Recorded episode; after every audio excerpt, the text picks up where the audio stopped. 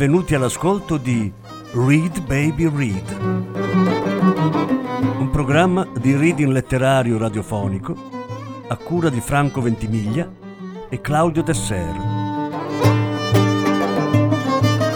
Voce Franco Ventimiglia. Regia Claudio Tesser.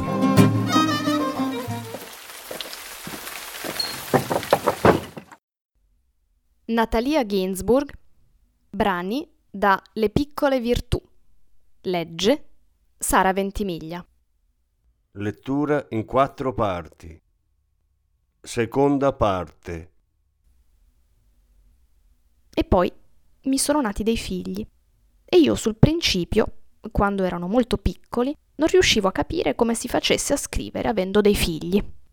Non capivo come avrei fatto a separarmi da loro per inseguire un tale in un racconto. M'ero messa a disprezzare il mio mestiere. Ne avevo una disperata nostalgia ogni tanto. Mi sentivo in esilio, ma mi sforzavo di disprezzarlo e deriderlo per occuparmi solo dei bambini. Credevo di dover fare così. Mi occupavo della crema di riso e della crema d'orzo, e se c'era sole o se non c'era sole, se c'era vento o se non c'era vento per portare i bambini a passeggio. I bambini mi parevano una cosa troppo importante perché ci si potesse perdere dietro a delle stupide storie, stupidi personaggi imbalsamati. Ma avevo una feroce nostalgia e qualche volta di notte mi veniva quasi da piangere a ricordare com'era bello il mio mestiere. Pensavo che l'avrei ritrovato un giorno o l'altro, ma non sapevo quando.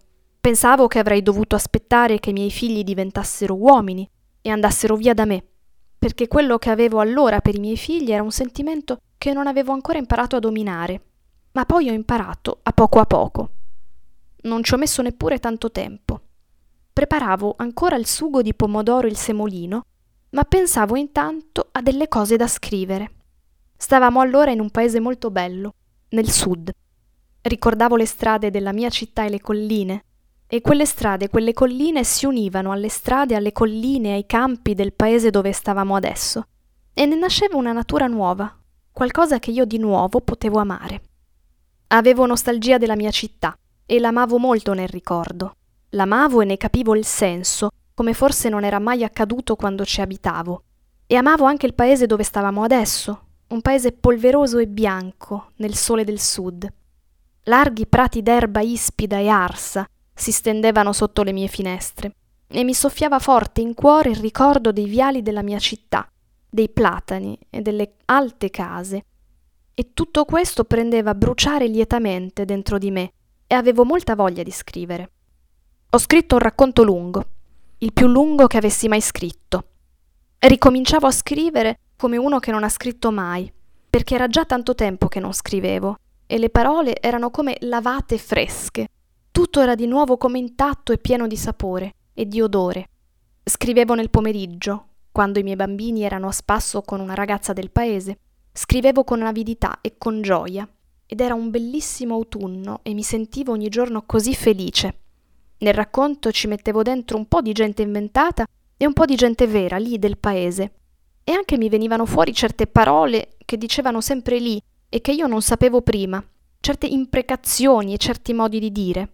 E queste nuove parole lievitavano e fermentavano e davano vita anche a tutte le altre vecchie parole. Il personaggio principale era una donna, ma molto molto differente da me. Adesso non desideravo più tanto di scrivere come un uomo perché avevo avuto i bambini e mi pareva di sapere tante cose riguardo al sugo di pomodoro e anche se non le mettevo nel racconto pure serviva al mio mestiere che io le sapessi. In un modo misterioso e remoto anche questo serviva al mio mestiere. Mi pareva che le donne sapessero sui loro figli delle cose che un uomo non può mai sapere. Scrivevo il mio racconto molto in fretta, come con la paura che scappasse via. Io lo chiamavo un romanzo, ma forse un romanzo non era. Del resto finora mi è successo sempre di scrivere in fretta e delle cose piuttosto brevi. E a un certo punto mi è sembrato anche di capire perché. Perché ho dei fratelli molto maggiori di me e quando ero piccola, se parlavo a tavola mi dicevano sempre di tacere. Così mi ero abituata a dir sempre le cose in fretta in fretta, sempre con la paura che gli altri riprendessero a parlare tra loro e smettessero di darmi ascolto. Può darsi che sembri una spiegazione un po' stupida, eppure deve essere stato proprio così.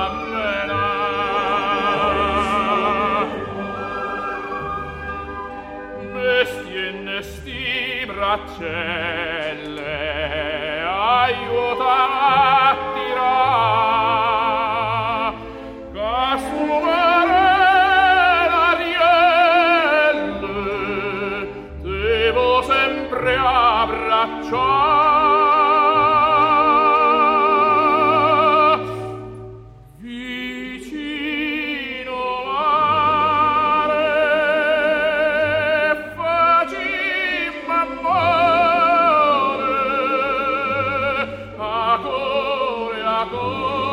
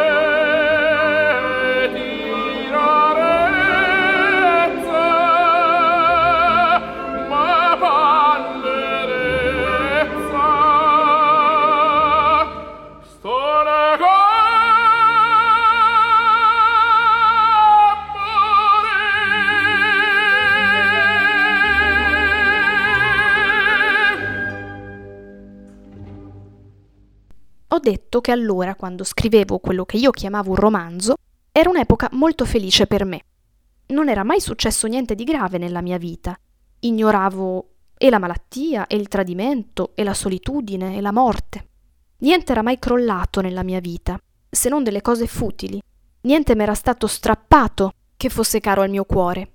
Avevo sofferto soltanto delle oziose malinconie dell'adolescenza e del guaio di non saper come scrivere. Allora ero felice in un modo pieno e tranquillo, senza paura e senza ansia, e con una totale fiducia nella stabilità e nella consistenza della felicità nel mondo. Quando siamo felici, noi ci sentiamo più freddi, più lucidi e distaccati dalla nostra realtà.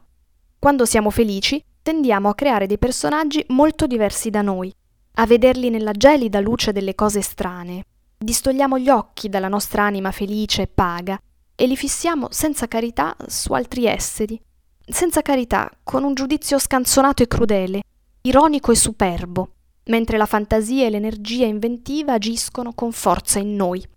Riusciamo facilmente a fare dei personaggi, molti personaggi, fondamentalmente dissimili da noi, e riusciamo a fare delle storie solidamente costruite e come prosciugate in una luce chiara e fredda.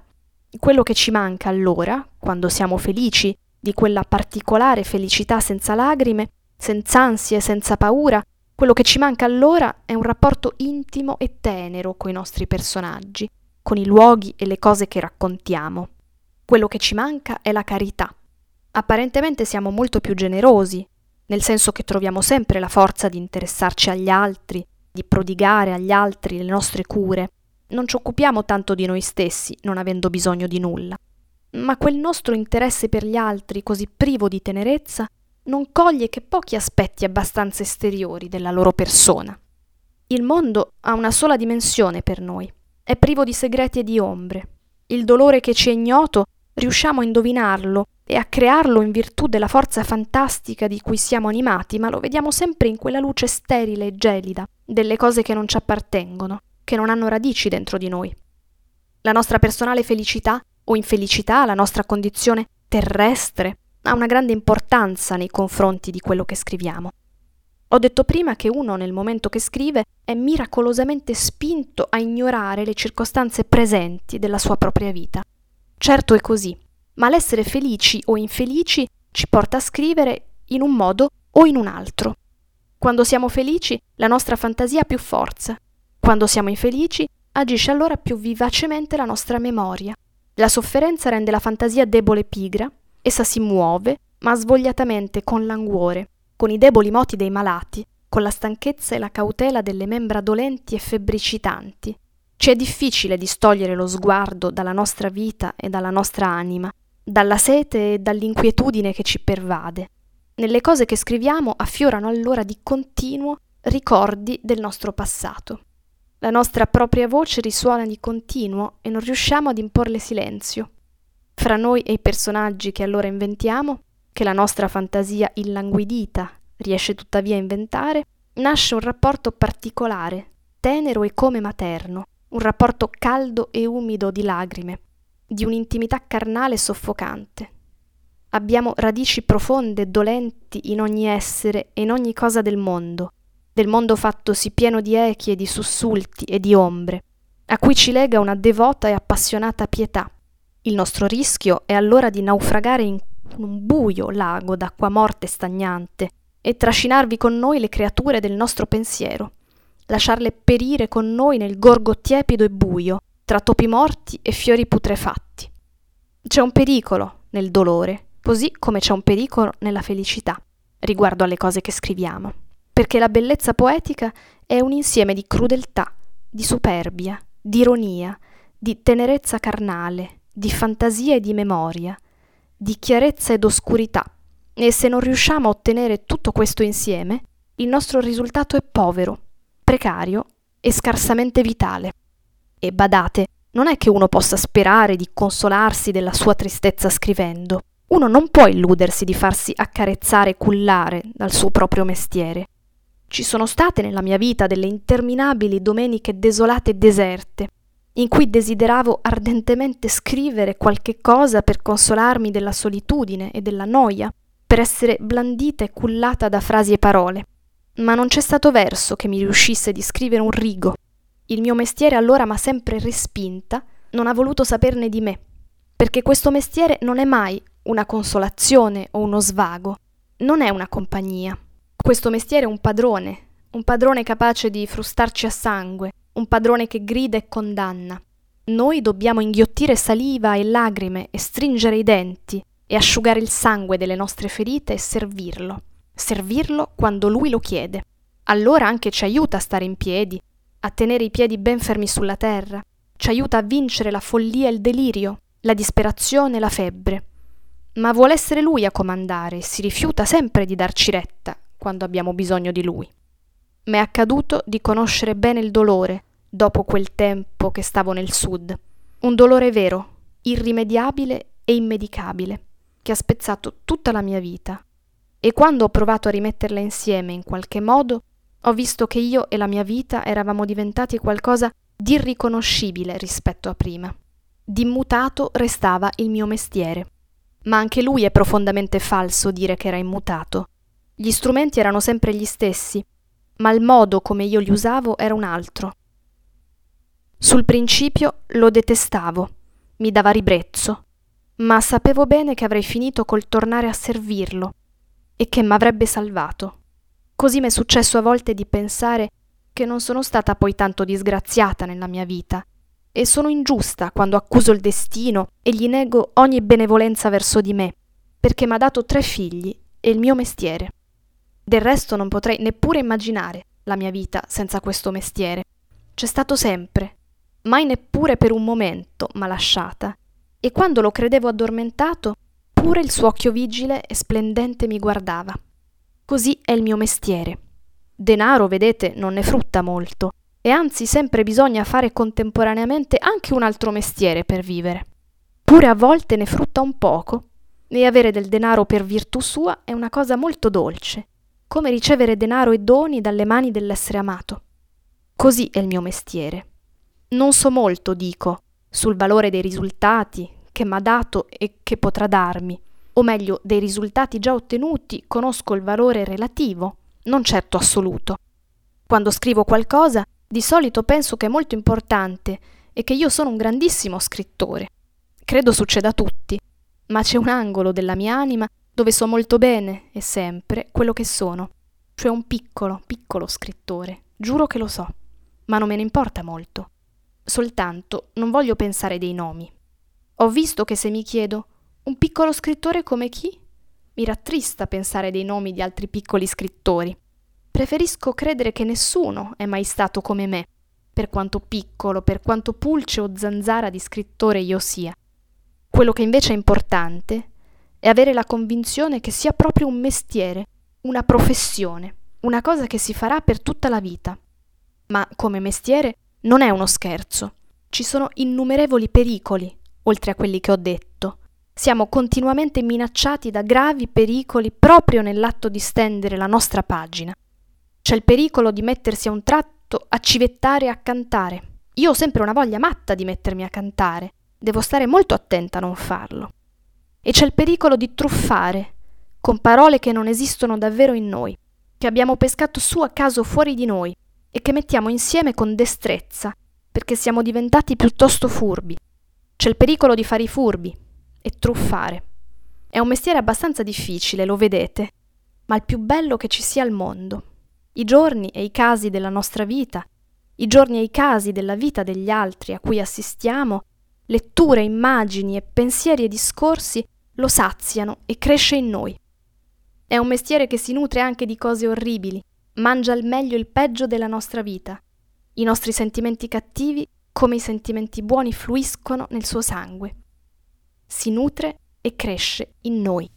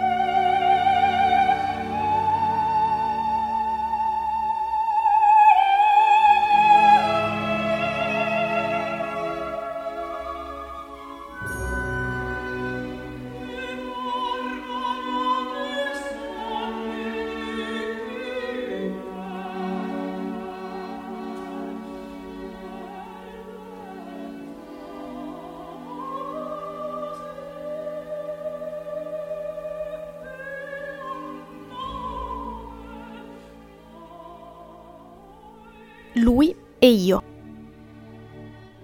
Lui ha sempre caldo, io sempre freddo. D'estate, quando è veramente caldo, non fa che lamentarsi del gran caldo che ha. Si sdegna se vede che mi infilo la sera un golf. Lui sa parlare bene alcune lingue. Io non ne parlo bene nessuna. Lui riesce a parlare, in qualche suo modo, anche le lingue che non sa. Lui ha un grande senso dell'orientamento. Io nessuno. Nelle città straniere, dopo un giorno, lui si muove leggero come una farfalla. Io mi sperdo nella mia propria città. Devo chiedere indicazioni per ritornare alla mia propria casa. Lui odia chiedere indicazioni.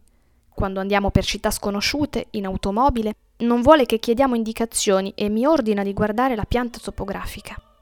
Io non so guardare le piante topografiche, mi imbroglio su quei cerchiolini rossi e si arrabbia. Lui ama il teatro la pittura e la musica, soprattutto la musica. Io non capisco niente di musica, mi importa molto poco della pittura e m'annoio a teatro. Amo e capisco una cosa sola al mondo, ed è la poesia. Lui ama i musei e io ci vado con sforzo, con uno spiacevole senso di dovere e fatica. Lui ama le biblioteche e io le odio. Lui ama i viaggi, le città straniere sconosciute, i ristoranti, io resterei sempre a casa, non mi muoverei mai. Lo seguo, tuttavia, in molti viaggi. Lo seguo nei musei, nelle chiese, all'opera. Lo seguo anche ai concerti e mi addormento. Siccome conosce dei direttori d'orchestra, dei cantanti, gli piace andare dopo lo spettacolo a congratularsi con loro. Lo seguo per i lunghi corridoi che portano ai camerini dei cantanti. Lo ascolto parlare con persone vestite da cardinali e da re. Non è timido. Io sono timida. Qualche volta però l'ho visto timido, coi poliziotti, quando si avvicinano alla nostra macchina armati di taccuino e matita. Con quelli diventa timido, sentendosi in torto. E anche non sentendosi in torto, credo che nutra rispetto per l'autorità costituita. Io l'autorità costituita la temo e lui no, lui ne ha rispetto. È diverso. Io se vedo un poliziotto avvicinarsi per darci la multa, penso subito che vorrà portarmi in prigione lui alla prigione non pensa, ma diventa per rispetto timido e gentile. Per questo, per il suo rispetto verso l'autorità costituita, ci siamo al tempo del processo Montesi litigati fino al delirio. A lui piacciono le tagliatelle, l'abbacchio, le ciliegie, il vino rosso. A me piace il minestrone, il pancotto, la frittata, gli erbaggi. Suole dirmi che non capisco niente, nelle cose da mangiare e che sono come certi robusti fratacchioni che divorano zuppe di erbe nell'ombra dei loro conventi e lui, lui è un raffinato, dal palato sensibile. Al ristorante si informa a lungo sui vini, se ne fa portare due o tre bottiglie, le osserva e riflette, carezzandosi la barba pian piano. In Inghilterra vi sono certi ristoranti dove il cameriere usa questo piccolo cerimoniale versare al cliente qualche dito di vino nel bicchiere perché senta se è di suo gusto. Lui odiava questo piccolo cerimoniale e ogni volta impediva al cameriere di compierlo, togliendosi di mano la bottiglia. Io lo rimproveravo facendogli osservare che a ognuno deve essere consentito di assolvere alle proprie incombenze. Così, al cinematografo, non vuole mai che la maschera lo accompagni al posto. Gli dà subito la mancia, ma fugge in posti sempre diversi da quelli che la maschera col lume gli viene indicando al cinematografo, vuole stare vicinissimo allo schermo. Se andiamo con amici e quelli cercano, come la maggior parte della gente, un posto lontano dallo schermo, lui si rifugia solo in una delle prime file. Io ci vedo bene, indifferentemente da vicino e da lontano, ma essendo con amici resto insieme a loro, per gentilezza. E tuttavia soffro, perché può essere che lui, nel suo posto a due palmi dallo schermo, siccome non mi sono seduta al suo fianco, sia offeso con me. Tutte e due amiamo il cinematografo e siamo disposti a vedere in qualsiasi momento della giornata qualsiasi specie di film. Ma lui conosce la storia del cinematografo in ogni minimo particolare, ricorda registi e attori anche più antichi, da gran tempo dimenticati e scomparsi, ed è pronto a fare chilometri per andare a cercare nelle più lontane periferie vecchissimi film del tempo del muto, dove comparirà magari per pochi secondi un attore caro alle sue più remote memorie d'infanzia. Ricordo a Londra il pomeriggio d'una domenica. Davano in un lontano sobborgo sui limiti della campagna un film sulla rivoluzione francese, un film del 30, che lui aveva visto da bambino e dove appariva per qualche attimo un'attrice famosa quel tempo. Siamo andati in macchina alla ricerca di quella lontanissima strada. Pioveva, c'era nebbia. Abbiamo vagato ore e ore per sobborghi tutti uguali, tra schiere grigie di piccole case, grondaie, lampioni e cancelli. Avevo sulle ginocchia la pianta topografica, non riuscivo a leggerla, lui s'arrabbiava. Infine abbiamo trovato il cinematografo, ci siamo seduti in una sala del tutto deserta. Ma dopo un quarto d'ora lui già voleva andar via, subito dopo la breve comparsa dell'attrice che gli stava a cuore. Io invece volevo, dopo tanta strada, vedere come finiva il film. Non ricordo se sia prevalsa la sua o la mia volontà, forse la sua, e ce ne siamo andati dopo un quarto d'ora, anche perché era tardi, e benché fossimo usciti nel primo pomeriggio, ormai era venuta l'ora di cena. Ma pregandolo io di raccontarmi come si concludeva la storia, non ottenevo nessuna risposta che m'appagasse, perché lui diceva la storia non aveva nessuna importanza e la sola cosa che contava erano quei pochi istanti, il profilo, il gesto, i riccioli di quell'attrice. Io non mi ricordo mai i nomi degli attori e siccome sono poco fisionomista, riconosco a volte con difficoltà anche i più famosi. Questo lo irrita moltissimo. Gli chiedo chi sia quello o quell'altro, suscitando il suo sdegno. Non mi dirai, dice, non mi dirai che non hai riconosciuto William Holden. Effettivamente non ho riconosciuto William Holden. E tuttavia amo anch'io il cinematografo, ma pur andandoci da tanti anni non ho saputo farmene una cultura. Lui se n'è fatto invece una cultura. Si è fatto una cultura di tutto quello che ha attratto la sua curiosità. E io non sapevo farmi una cultura di nulla, nemmeno delle cose che ho amato di più nella mia vita. Esse sono rimaste in me come immagini sparse, alimentando sì la mia vita di memorie, di commozione, ma senza colmare il vuoto, il deserto della mia cultura.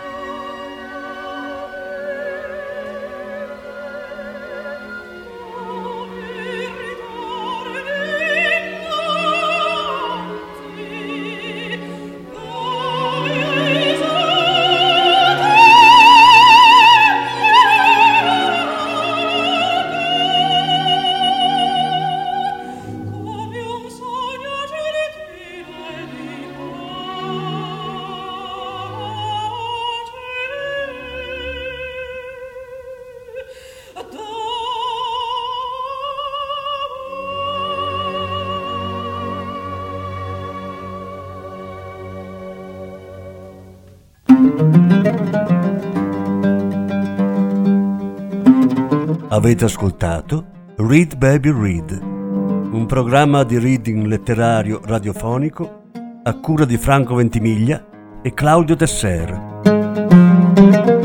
Grazie per l'ascolto, alla prossima settimana. La terza parte della lettura sarà trasmessa la prossima settimana.